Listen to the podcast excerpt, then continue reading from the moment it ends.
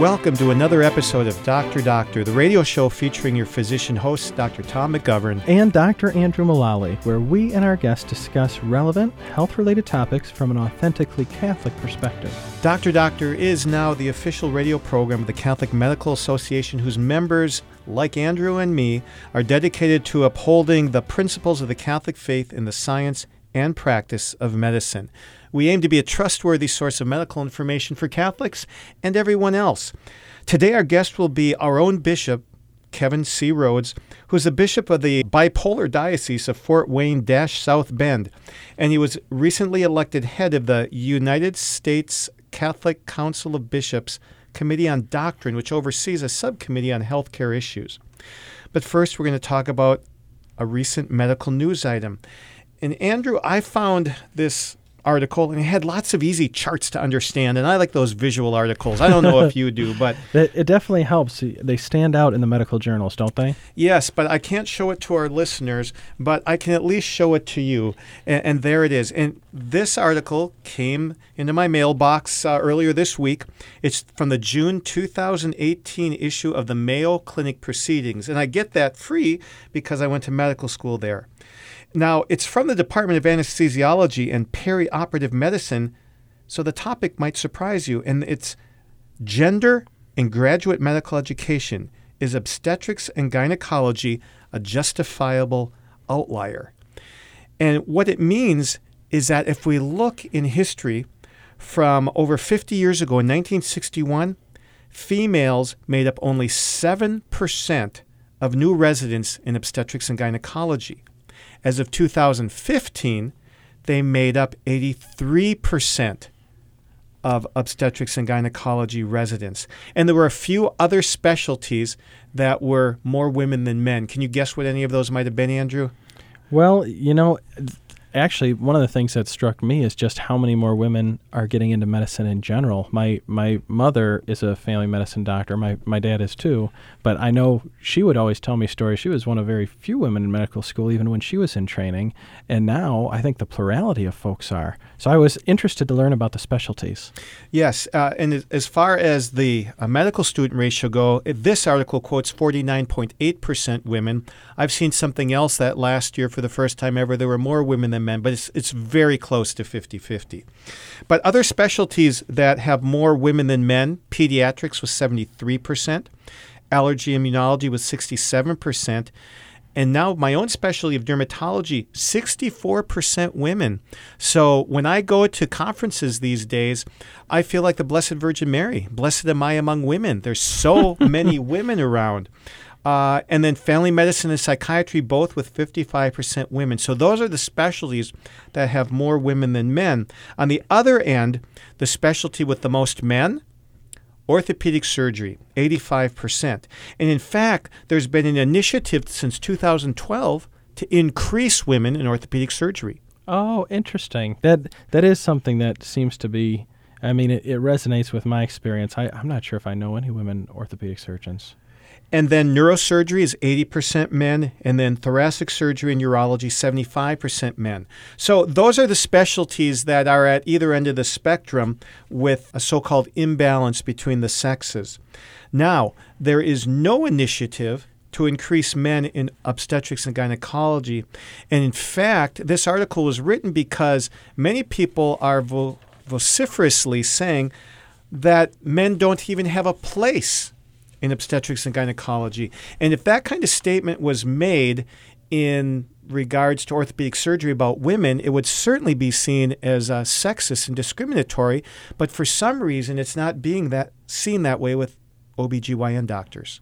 Yeah, it's. I, I kind of wonder what Chris would say about this, being Uh, a male who practices OB-GYN. Uh, I would love to, but I mean, he's told me he's becoming um, almost a dinosaur, not because of age, but because there's so few men in it. And he t- he has told me that uh, at his previous facility, pretty much the deliveries were given to the women docs, and the men docs were mostly doing gynecology and not labor and delivery.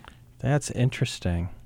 So, uh, for instance, this article in the Mayo Clinic Proceedings says that men are actively discouraged from seeking obstetrics and gynecology, and they reference uh, websites called the Student Doctor Network and, and the Doctor's TV show. And in fact, in this article, there was a study done in a journal called Contemporary OBGYN. And with permission, they published some of the anonymous comments that those training in OBGYN said. And they say, quote, hiring is incredibly sexist. I feel sexual discrimination is going to change this profession forever. And here it means sexual discrimination against men. Uh, another statement it's increasingly impossible for males to be successful in OBGYN, or it's become a female dominated business with discrimination against men. So the article asks the question Is obstetrics and gynecology unique in a way that legitimizes the preponderance of women? Can you think of any reasons why it might be that it should be that way? Well, I, I guess just to kind of state the obvious, I guess it's a specialty dedicated to women only, and that, that may be the only specialty that's that men don't have an equivalent. You know, the, the closest would be urology, but there are still female urology patients. oh yeah, probably I, I'd say even maybe half. Okay, so they've looked at data though. Do female OB-GYN doctors spend more time with their patients than male OB-GYN doctors? Actually, it's the other way around. The men spend more time with OB patients than the women doctors do. That would seem like a positive thing. That is a positive. I would think so. And they've also shown that male obstetricians are more sensitive about doing pelvic exams than female obstetricians. Oh, interesting. That's I did find that. And then, okay, the key question here is what do the patients themselves prefer? And the article says that there is no preference in studies of obstetricians, gynecologists, breast surgeons, or cosmetic plastic surgeons, all things that cater more to women than to men. They did point out there's a slightly higher participatory decision making that is pursued by the female doctors, but it was not significantly different and didn't affect whether or not a woman wanted a man or a woman as their doctor. So effectively, the patients don't, in in mass, they don't have a preference whether it's a, a male or a female doctor. Right. So it seems like there should not be, based on this article, a a preference one way or another, and that if men want to be obstetricians and gynecologists, they should be allowed to be. And so they end the article by asking Does sexual diversity strengthen a medical specialty by having a diversity of men and women?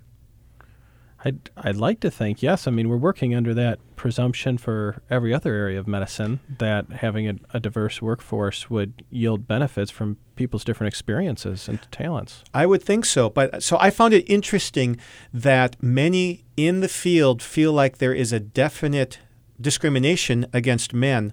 And yet, on the other end of the spectrum, with the orthopedic surgeons, we are actively pursuing uh, making orthopedics more available and more interesting uh, for women, which I think is a good thing.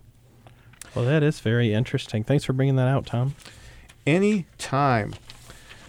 And now we will move on to Andrew's health tip of the day. I do have another health tip today. This one is coming from September of 2016 from the good old USPSTF regarding tuberculosis screening.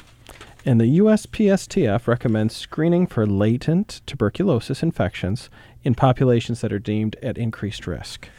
Now, a lot of people might think that uh, tuberculosis has gone the way of the dinosaur. I mean, it used to be called consumption, and you'd see it in old movies or old books, but it's still out there, isn't it? It definitely is, and it's something that, in at least locally, has been on the rise over the last year, and it's something that we're definitely very aware of, especially with immigrants from other countries who don't have the the opportunities that we have had as a, a third world country. Is that why it's on the rise? I think Immigrants? I think that's the, a large part of the the motivation, not motivation. I guess that's a large explanation for it, especially in our area. Yes, and it is much more common when I've traveled abroad. Well, tell us what we need to know Well, I, I always like to break it into the top three things. So in honor of the Trinity. precisely the perfect the perfect number and so the top three things you know number one they recommend screening only high risk people there was a time back in the day when when people were routinely screened I remember talking to patients who every year in elementary school they would get screened for tuberculosis and they were Oh. average risk.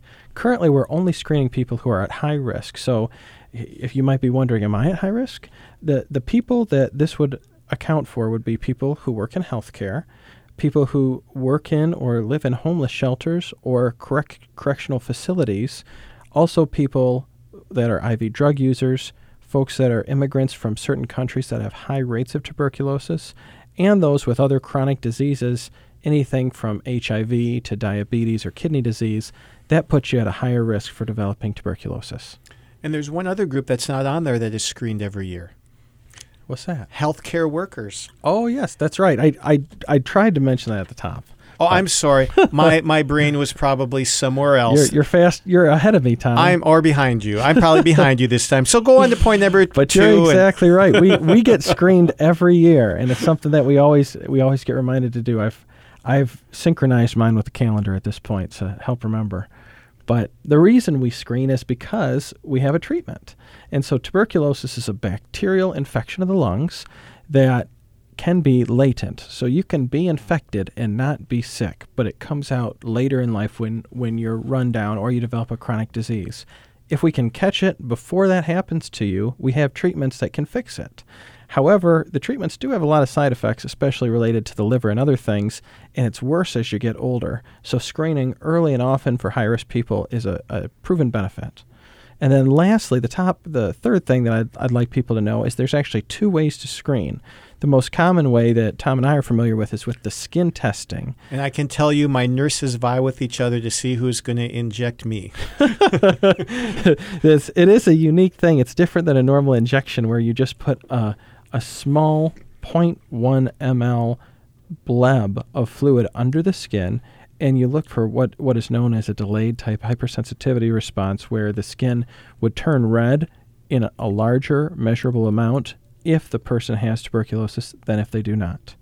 There's also another type of, of testing, uh, blood testing, that is helpful if, if people have previously been vaccinated. There's a vaccine against tuberculosis that is not used in America, but it's used in India and other parts of the world that will, will make the skin test not effective. And so there's a role for this blood test as well. What's that blood test called? Uh, there's there's a couple companies that make it, but it's actually IGRA is the abbreviation interferon gamma release assay. So it's a cell mediated immunity against tuberculosis. Is that more sensitive to finding cases than the injection test, or is it similar? I think it's similar, Okay. but it it's it would depend on how likely the person is to have tuberculosis. If they're likely to have it, then it would be better to go with the blood test. If they're unlikely to have it, then it'd be better to go with the skin test in looking at the sensitivities and specificities. so has that blood test replaced doing a chest X-ray in the patients who had that i that vaccine? not not equivalently, the chest X-ray still has a role because if either of them turn positive, then you've got to do the chest X-ray. Very good. But some people prefer to screen with the blood test only or screen with both of them. And so if there's if there's a muddy picture, you have a second way of screening. But at the end of the day, if anything screens positive, you got to evaluate with a chest X-ray and then potentially treat the patient. Very good. Well, we're on to the end of the first segment, which means it's time for the trivia question of the week. And this week's trivia question is an eponymous position, which means it's named after a person. The question is what is the Trendelenburg position and why is it used in medicine? The Trendelenburg position. Be back for the fourth quarter of the show to find out the answer. Until then, this is Dr. Doctor, and we'll be right back with our guest interview.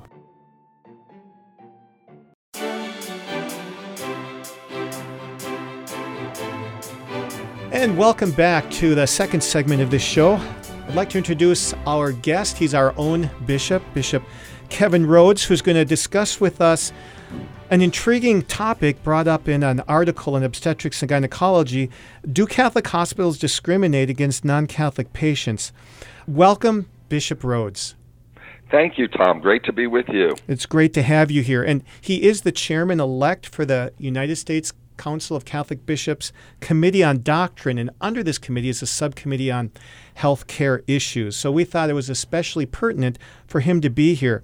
Now, in this March 2018 article in the journal called Obstetrics and Gynecology, the author points out that Catholic hospitals provide one out of every six hospital beds in the United States, and in some location, they're the only Catholic hospitals and that Catholic hospitals are required to abide by something the bishops published called the Ethical and Religious Directives. And the final point that this article makes is that sometimes patients do not anticipate limitations on services that they might expect at Catholic hospitals. So, Bishop Rhoades, uh, what would you say in response to this article? Should patients be notified ahead of time of limitations that they might face at a Catholic hospital?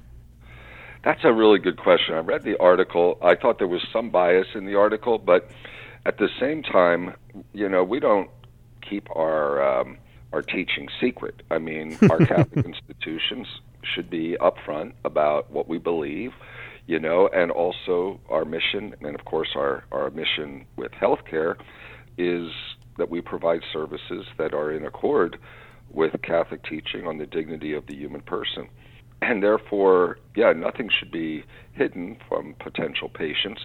As a matter of fact, I think even the ethical and religious directives should be readily available uh, for anyone who would want to see them.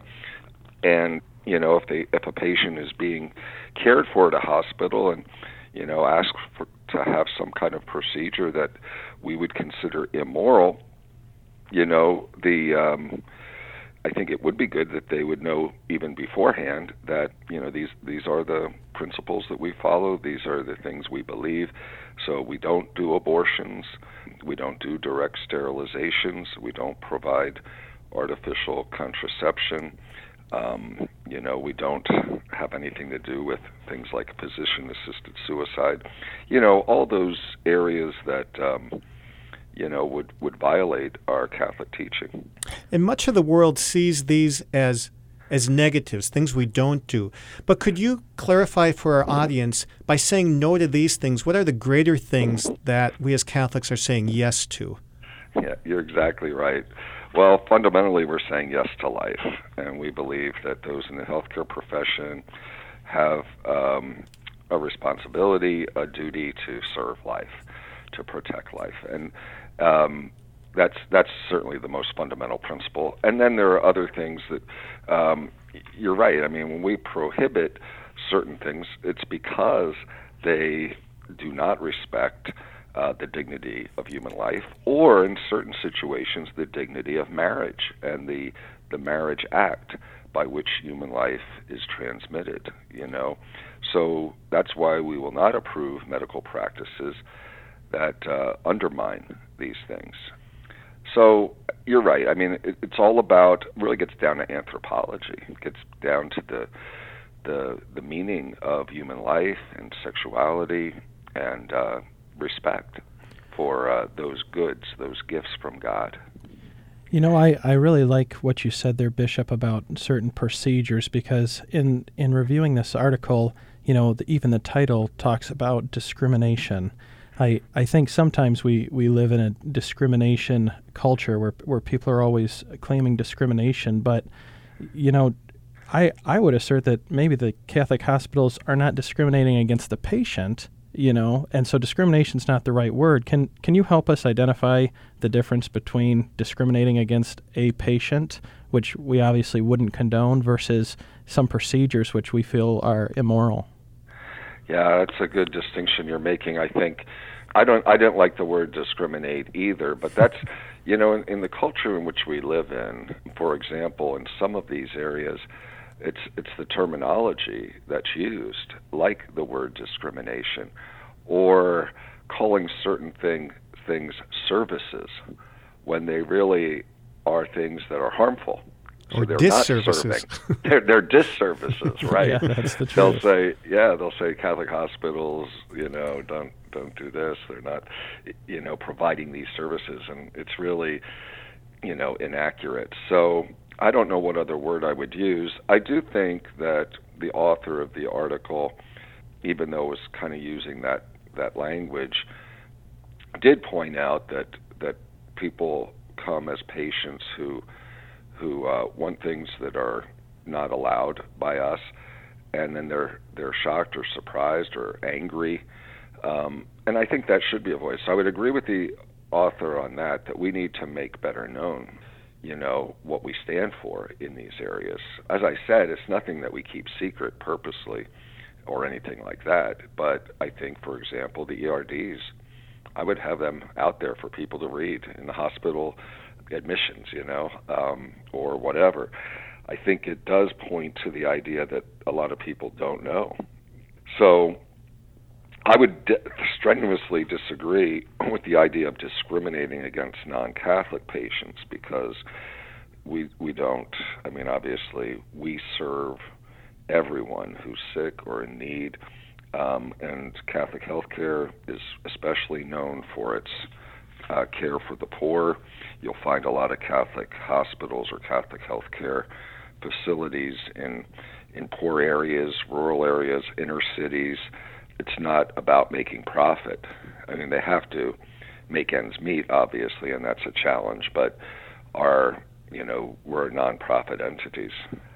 If you just joined us, this is Dr. Doctor. We're talking with our Bishop, Kevin Rhoades, the uh, chairman elect of the Committee on Doctrine and Subcommittee on Healthcare Issues, about the role of Catholic hospitals and all patients, Catholic and, and non Catholic.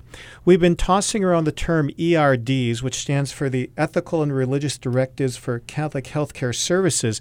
And I understand in mid June you released the sixth edition of this. Is that right? Yes, that was a major item on the agenda, and the directives are divided into diff- six different parts. And we really didn't didn't make any changes in the first five parts but we made some significant changes in part six. Which is? Uh, it's about, part six was, is about collaborative arrangements with other healthcare organizations and providers. Um, that means, for example, well, especially in, in light of uh, economics today, uh, Catholic healthcare, and we've always worked in collaboration with other uh, non Catholic partners. But that's really been growing because of the healthcare environment in the United States. So there's a lot of collaborative arrangements among healthcare institutions, which is really good. I mean, in the sense that it, it ends up that there's better care provided. They can be opportunities. There's some certain things that you know we may not have the resources to do, so we work together with another healthcare entity or vice versa you know, so that people are, have access to the health care that they need. There may be, for example, certain medical technologies that one institution has and the other doesn't, or certain areas of expertise that one has. So this collaboration is is a good thing on the whole. But when we make these enter into these arrangements, we have to be careful. And that's where this part 6 of the what we call the ERDs, as you mentioned, the ethical and religious directives comes in, because we can't be involved institutionally or connected with activities that go against uh, our moral teachings, um, and that's where you know when we talk about let's say we we wouldn't enter into a relationship where we have to cooperate in an immoral way, let's say with abortion. So it's so it gets very complicated sometimes. And, and how do you assess this this cooperation? I don't know if you've probably talked on the show about cooperation with evil and the different distinctions between formal cooperation, which is never allowed, and then material cooperation. Right. Which when we talked about uh, certain vaccines, we just covered that. Okay, good. Um, so there's there has to be a moral analysis of these collaborative arrangements, and also to see look at uh, not only the issue of cooperation but also the issue of scandal. So we have to really be careful when we enter into these kinds of partnerships that we're not dragged into illicit cooperation uh, with things that go against Catholic teaching and that's where the role of the bishop comes in. And really, these directives are very helpful to bishops because ultimately it's the diocesan bishop who's responsible to assess whether a collaborative arrangement is okay or not. That's a lot of so, responsibility. It is. It is. Now we only have two Catholic hospitals in our diocese, but we do. We Saint, yes, we have St. Joseph Regional Medical Center in Mishawaka, and under and within the same healthcare system, we have St. Joseph Hospital in Plymouth, ah. and they're part of yeah, and they're part of Trinity Healthcare System. But here's the confusing thing: there's also St. Joseph Hospital in Fort Wayne, which is not a Catholic hospital. So that brings up a question of just because they're saying the name doesn't mean it's Catholic anymore. That's right. St. Joseph in in Fort Wayne used to be Catholic. Right. And and then when it was sold by the Poor Handmaids of Jesus Christ, to a religious community, it was under the um, one of the things in the sale was that the the person the uh, entity buying it had to follow the uh, ethical and religious directives. They had to continue to ah, follow them. Very uh, good. But then it's been sold multiple times, so th- that same uh, requirement, you know, isn't enforceable anymore because there have been multiple sales. Oh no. Yeah. So what? But I think they still are. I mean, I don't know. I I don't have any supervision now because it's not Catholic, you know. So, but I think getting back to that idea of of collaboration, the diocesan bishop has to be consulted, and and he has to make sure that um, you know that it's that it's okay that that the hosp- Catholic entity isn't being drawn in to engage in things that are impermissible, what we would call immediate material cooperation. So would uh, would an example of that, Bishop, be if if a Catholic hospital maybe purchased uh, a clinic or another hospital, and one of the things they did there was abortions, for example, and then now the well, if we yeah, if the Catholic hospital purchased it, then it would have it, sh- it should have full authority. If it entered into a collaborative relationship with an institution, the Catholic, I think that would be problematic if the ins- other institution was doing abortions. But at the very least, there couldn't be any any involvement of the Catholic institution, you know, in referring to them or profiting from abortion or anything like that. So I, I don't think there should ever be that kind of. Um, uh, there might be other things that we find morally objectionable. When we talk about abortion, we're talking about the most sacred gift of life. So. And yeah. you know, Bishop, I, I want to ask you a few more questions regarding this. We do have to cut to a break. This is Dr. Doctor from Redeemer Radio and the CMA, and we will be right back after this message.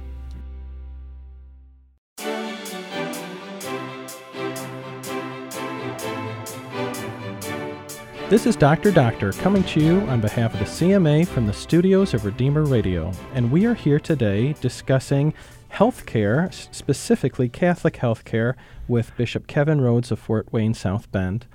Bishop, I, you know, in general, the, the bishops have a task force, which is now a subcommittee on healthcare, and I know you were extensively involved in that in the past. Why, why are the bishops so interested in healthcare? You know, thank you, Andrew.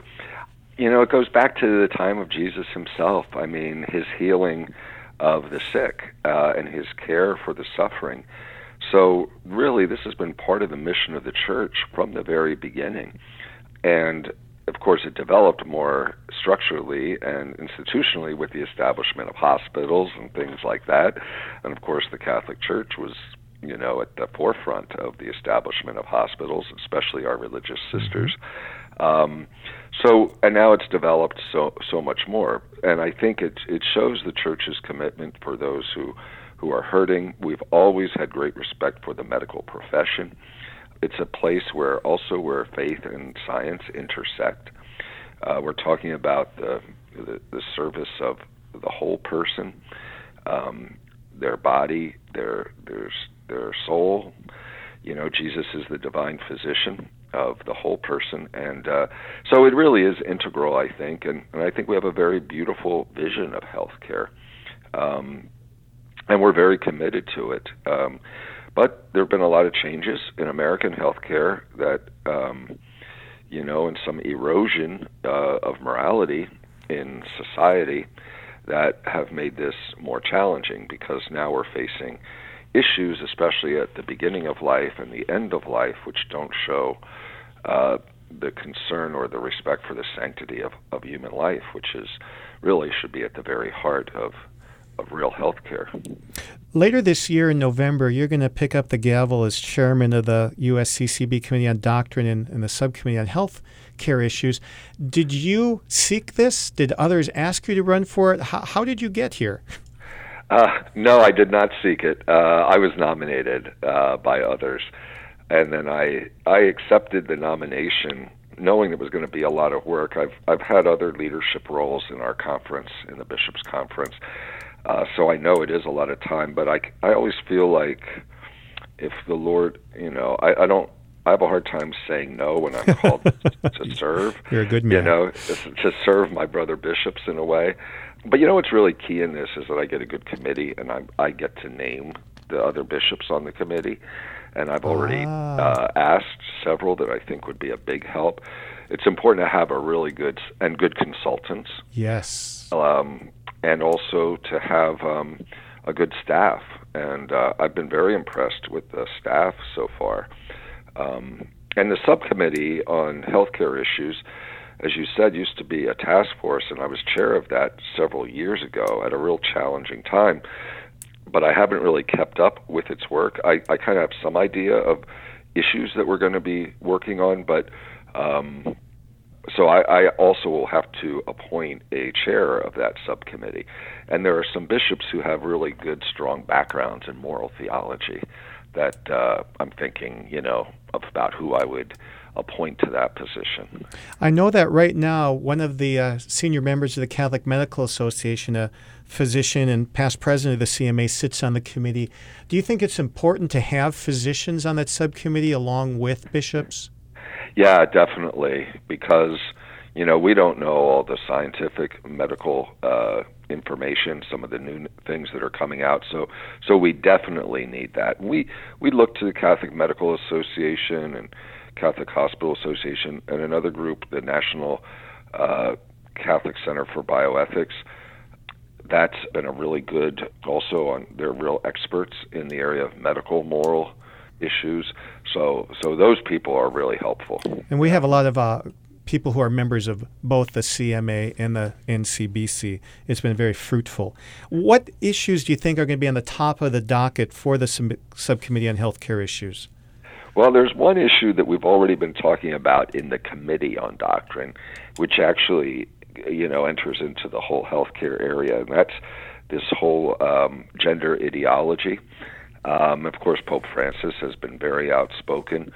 Culturally, we have this phenomenon or this movement to separate gender from sex. Yes. And of course, fundamental to our understanding is God created man, male and female. He created them.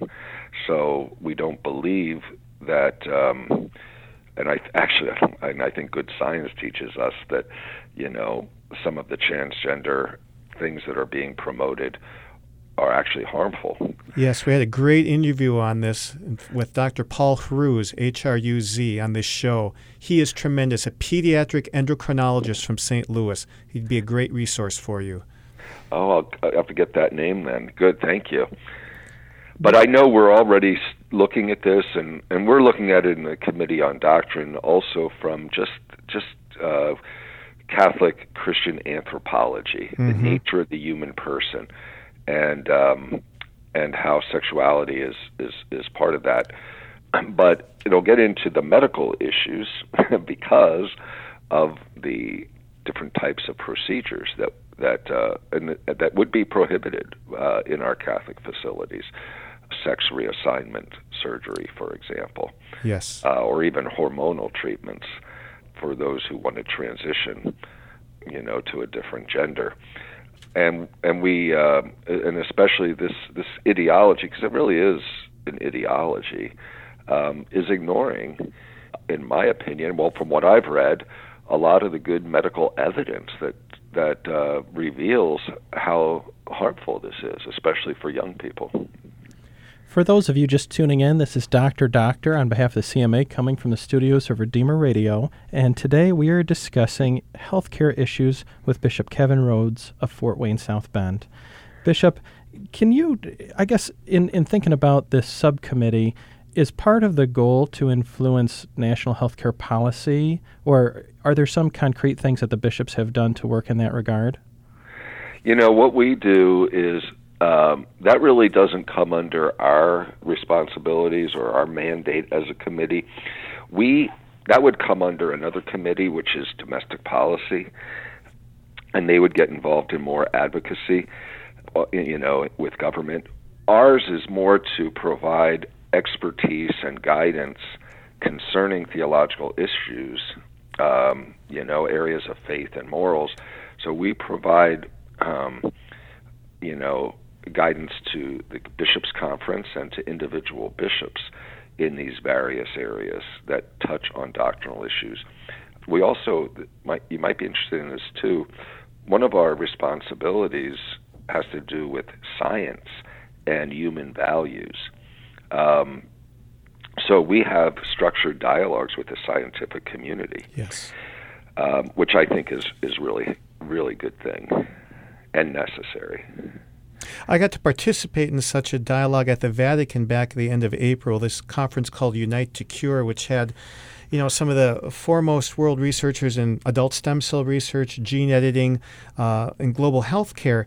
And this was held under the aegis of the Council for Culture and their Science and Faith subcommittee, and one of their goals is to help educate bishops around the world on science and faith issues. How do you think that bishops are currently keeping up on these issues who might not have a background in the sciences? Well, I think it depends on individual bishops and how much interest sure. they have. I mean, I like to read a lot and I like to keep up with things. Um, when it gets to biomedical issues, issues of uh, bioethics, I um, there is a, the National Catholic Bioethics Center has a seminar for bishops every two years, and yeah, I think the last one was on these gender issues. Um, but that's a great way, for, and a lot of bishops go. Oh, and good that's how know. a lot of bishops go. We get it on our calendars. It's always has such excellent speakers, and that's how we have ongoing education uh, on on the medical moral issues. Um, yeah. Uh, that's great. If some of us physicians, Catholic physicians, want to help influence bishops' understanding of things as they're happening in practices, as they're happening in hospitals, which I think complements what the NCBC does, how how can we do that? What what would be the best way to communicate with you and your brother bishops? I think, um, well, I think in the local area, in the local diocese, is to just offer that. Um, you know, I've had, um, you know, when I have ongoing formation education for our priests, I'll sometimes, um, I remember once, I forget what the issue was, but had a doctor come in and uh, speak, but that the priest would then know, and I think you do this through the Catholic Medical Guild, both in Fort Wayne and in South Bend, that you are a resource for our priests and our pastoral ministers. So when difficult ethical questions come up, and we don't understand the science behind it or the medical problem, we can call on you. Another way with our Catholic healthcare facilities is we need good people like like you and the other members of the guild to serve on our ethics committees because that's where you know there might be some particular situations where it's not so black and white.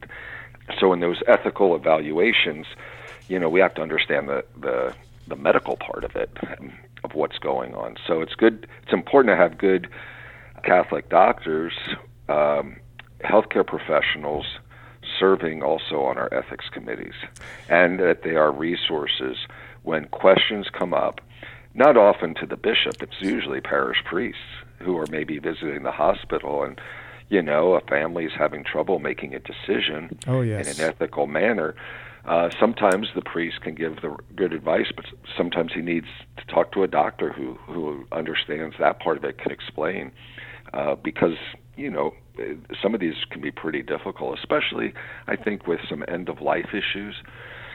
you know, people aren't sure what to do, and so they need, you know, we have the principles and we have the ethical and religious directives, but then applying them in an individual case can be, you know, difficult. Yes, it can. Well, Bishop, you know, we're, we're coming to the end of our interview, but I, I wondered, is there anything that you would like our listeners to know about, about the U.S. bishops and especially in regard to healthcare?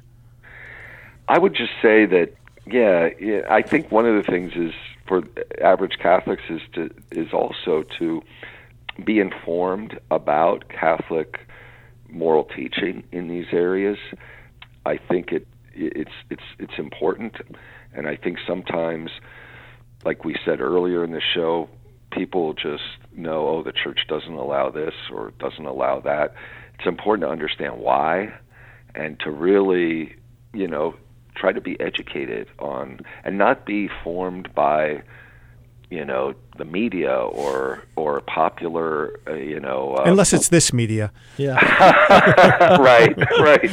But you know what i mean. Sometimes yes. people's views are more shaped by you know whatever tv or whatever shows or, or you know that that really aren't um aren't solid, aren't rooted in in the real truth about human life and uh, human dignity. So, yeah, that's the only thing I'd want to add. Well, we've been blessed to have uh, Bishop Kevin Rhoades with us today to talk to us. Bishop, are you allowed to issue an a blessing uh, over the airwaves? I can. I do all the time on my uh, Truth and Charity show, so I hope I'm allowed. Please do. yes, I will. The Lord be with you. And with, with your, your spirit. spirit. Blessed be the name of the Lord. Now and forever. Our help is in the name of the Lord. Who made heaven and earth. May Almighty God bless you, the Father, and the Son, and the Holy Spirit. Amen. Amen. Thank you, Bishop.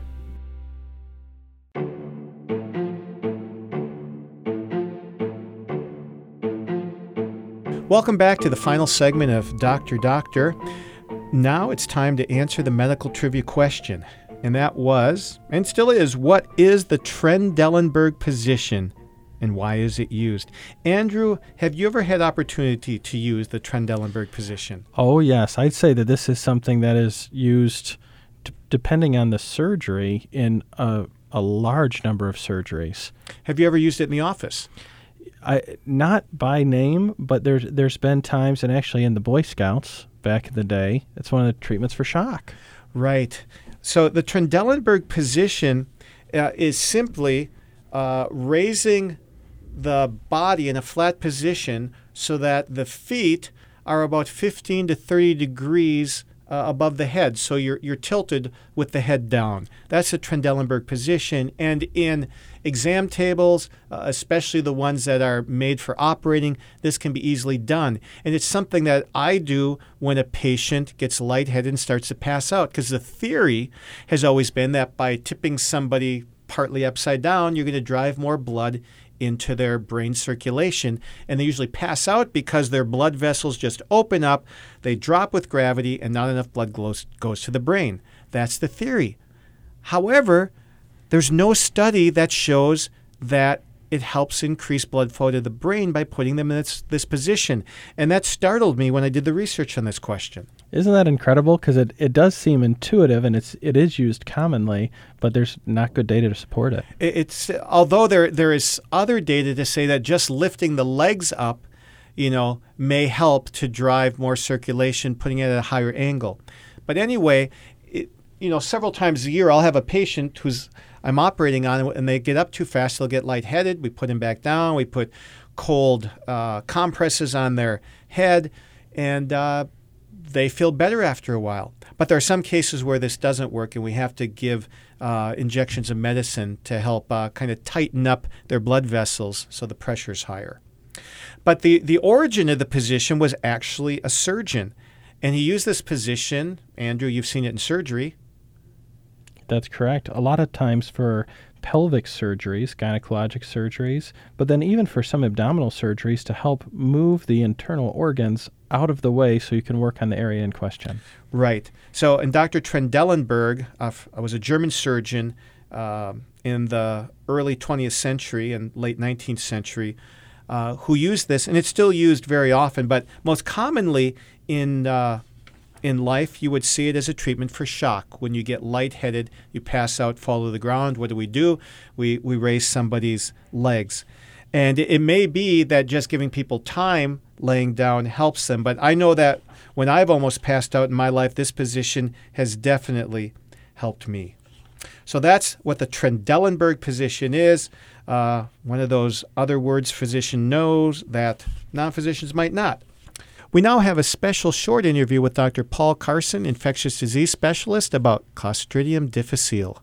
Dr. Carson, I wanted to ask you a few questions today about C. diff. This is something we hear a lot about, and our listeners frequently have questions about. Could you describe a little bit what C. diff is? Sure. So, uh, C. diff is kind of the abbreviation for uh, bacterial infection of the intestinal tract called Clostridium difficile. Um, and uh, Clostridium difficile, or C. diff, is a, a bacteria that um, a portion of the population may carry uh, inadvertently or uh, without problems. Up to 10% of the population may carry this in their colon and their large bowel. But what can happen is that um, when, particularly when we take an antibiotic, that often will kill off or clear away a lot of the good bacteria that we need in our intestinal tract and allow this C. diff to overgrow. And when that C. diff overgrows in our intestinal tract, it often releases a toxin that can cause uh, diarrheal illness. And that illness can be very mild to something that's a full blown, very severe infection of the colon that can actually uh, cause uh, necrosis or death of the colon, where, where somebody has to have their entire colon removed and it can lead to uh, actually fatality. It, it, can it can be from mild to somebody in the ICU dying of this infection. Is this and, increasing? And on the rise, substantially on the rise.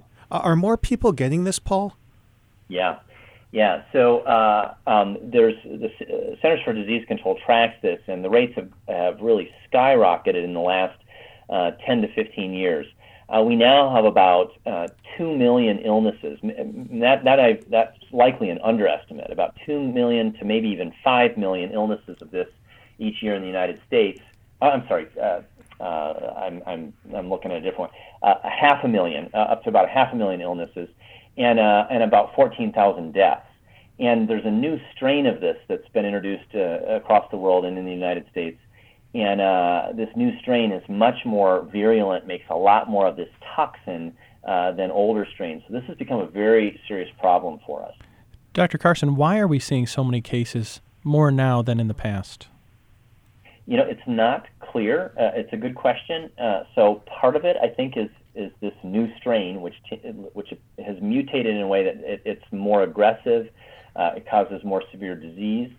Um, we uh, we are giving you know tons and literally tons and tons of antibiotics, um, and these antibiotics are the main promoter of uh, Clostridium difficile or C. difficile infections. Um, uh, but but but the degree of the rise uh, in in epidemiology of this uh, isn't completely clear, and uh, it it has a lot of us concerns. This has become one of the leading causes of hospital-acquired infection in the United States. We talk to patients frequently about some of the risks of taking antibiotics. This sounds like a risk for that individual patient, not even a population, but taking an antibiotic for an in individual patient. Absolutely, absolutely, and um, and I would especially caution uh, um, uh, the elderly. So uh, C, C. diff is much more common as we get older. Um, and people who are immunosuppressed, so people who are on medications or have conditions that weaken their immune system, are much more likely uh, to become uh, symptomatic with this. And so, uh, again, these are sort of good reasons to ask about um, do I really need this antibiotic? And again, antibiotics can save lives, they're absolutely crucial in certain circumstances, but we don't want to take them when we don't uh, really need them. What, what can patients take away? Uh, in in regard to C. diff, what would be the take home message for patients? Um, you know, I, I think if you're on an antibiotic uh, and you start having diarrheal uh, illness after taking the antibiotic, that's a common side effect. But especially if it persists after you stop that antibiotic, you need to see your doctor about that. This is not something to kind of mess around with. um, and you need to be tested and potentially treated for uh, C. diff infection. And again, that uh, emphasis on using antibiotics wisely and judiciously, uh, only when we really need them, and not subjecting ourselves to these potential um, adverse events and effects uh, that are a consequence of antibiotics, especially when, when they're not even needed in the first place. Thank you, Paul, for this tidbit on Clostridium difficile infection and the diarrhea it can cause. We hope to go back to the well for more of your wealth of information. Thank you for joining us. But we've come to the end of another episode, and we really thank you for listening to our show. Please tell your friends about us, uh, tell your family about us. Uh, we are now the official radio program of the Catholic Medical Association. We are brought to you from the studios of Redeemer Radio in Fort Wayne, Indiana. If you'd like more information on the Catholic Medical Association, you can find us on our website, cathmed.org, which is C A T H M E D dot O R G. Thank you for listening to Dr. Doctor. I'm Dr. Tom McGovern. And Dr. Andrew Mullally, signing off until next time. So remember, your medical decisions may have profound consequences, so please choose wisely. Choose Catholic. Tune in for Dr. Doctor on Redeemer Radio every Friday and Saturday afternoon at 1, or find new episodes at redeemerradio.com slash doctor and in the audio library of the Redeemer Radio app. Many support a woman's right to choose, but sadly, few know the consequences of those choices. The Catholic Medical Association supports your right to know. Women who have had an abortion are at higher risk for complications in future pregnancies, especially premature birth and low birth weight of their children. This puts their babies at risk for breathing problems, feeding problems, infections, heart problems, anemia, and eye problems. To find out more, visit cathmed.org. Anyone can become a member of the Catholic Medical Association. Join one of the 100 guilds nationwide or help develop a new guild in your area. You'll get informative publications with the latest trends in medicine and bioethics and the earliest details about the Catholic Medical Association's 87th annual educational conference coming to Dallas in the fall of 2018. Just click on the membership tab today at cathmed.org. That's cathmed.org.